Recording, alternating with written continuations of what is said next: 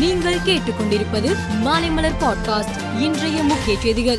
பொங்கல் பண்டிகையை ஒட்டி அரிசி குடும்ப அட்டைதாரர்களுக்கு ஒரு கிலோ பச்சரிசி ஒரு கிலோ சர்க்கரை ஒரு முழு கரும்பு ரூபாய் ஆயிரம் ரொக்கம் ஆகியவை அடங்கிய பொங்கல் தொகுப்பு வழங்கப்படுகிறது. பொங்கல் தொகுப்புக்கான டோக்கன் நாளை முதல் வழங்கப்படுகிறது. ஒரு நாளைக்கு இருநூறு டோக்கன்கள் வழங்க முடிவு செய்யப்பட்டுள்ளது. சென்னையில் போக்குவரத்து நெரிசலை நேரடியாக கண்காணிக்கும் கருவிகள் முக்கியமான முன்னூறு சாலைகளில் பொருத்தப்பட்டு உள்ளன. இதன் மூலம் தொள்ளாயிரம் முதல் ஆயிரம் சாலைகளில் நிலவும் போக்குவரத்து நெரிசலை அறிய முடியும். எந்த சாலைகளில் போக்குவரத்து நெரிசல் அதிகமாக காணப்படுகிறதோ அதற்கு ஏற்றாற்போல் வாகனங்களை மாற்று பாதைகளில் போக்குவரத்து போலீசார் திருப்பிவிட முடியும். தமிழகத்தில் தயாரிக்கப்படும் கபசுர குடிநீர் பவுடரை கொரோனா நோய் எதிர்ப்பு சக்தி மருந்தாக இந்தியா முழுவதும் விநியோகிக்கலாமா என்று மத்திய அரசு ஆலோசித்து வருகிறது.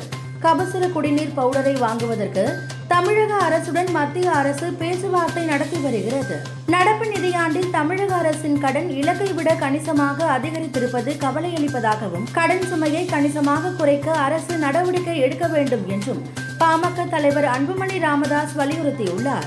அதிமுகவில் அனைவரும் ஒருங்கிணைந்து செயல்பட வேண்டும் என்பதே ஓ பன்னீர்செல்வத்தின் விருப்பம் என்றும் அவரிடம் எடப்பாடி பழனிசாமி மன்னிப்பு கடிதம் எழுதி கொடுத்துவிட்டு ஓபிஎஸ் தலைமையை ஏற்க வேண்டும் என்றும் புகழேந்தி கூறியுள்ளார். பண மதிப்பிழப்பு நடவடிக்கையை எதிர்த்து சுப்ரீம் கோர்ட்டில் தாக்கல் செய்யப்பட்ட ஐம்பத்தி எட்டு மனுக்களும் தள்ளுபடி செய்யப்பட்டன. பண மதிப்பிழப்பு நடவடிக்கை செல்லும் என்று கூறிய நீதிபதிகள் இந்த விஷயத்தில் அரசின் நடவடிக்கைகள் தங்களுக்கு திருப்தி அளிப்பதாக கூறினர்.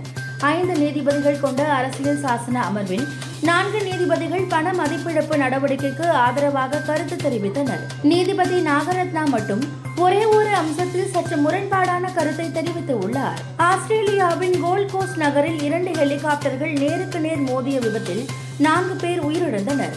மூன்று பேர் படுகாயமடைந்து மருத்துவமனையில் அனுமதிக்கப்பட்டு உள்ளனர். கனடாவில் சொத்துக்கள் விலை உயர்வால் ஏற்பட்டு உள்ள பிரச்சனைகளை குறைக்கும் வகையிலும் சொந்த நாட்டினருக்கு உதவும் நோக்கத்திலும் வெளிநாட்டினர் சொத்துக்கள் வாங்க தடை விதிக்கப்பட்டுள்ளது. கனடாவில் குடியேறியவர்கள் மற்றும் நிரந்தரமாக வசித்து வரும் வெளிநாட்டினருக்கு இந்த தடை பொருந்தாது என அறிவிக்கப்பட்டு உள்ளது பாகிஸ்தான் நியூசிலாந்து அணிகள் இடையிலான இரண்டாவது டெஸ்ட் கிரிக்கெட் போட்டி நடக்கும் கராச்சி மைதானத்தில் ரசிகர்களுக்கு இலவச அனுமதி வழங்கப்படும் என அறிவிக்கப்பட்டுள்ளது. மேலும் செய்திகளுக்கு மாலை மலர் பாட்காஸ்டை பாருங்கள்.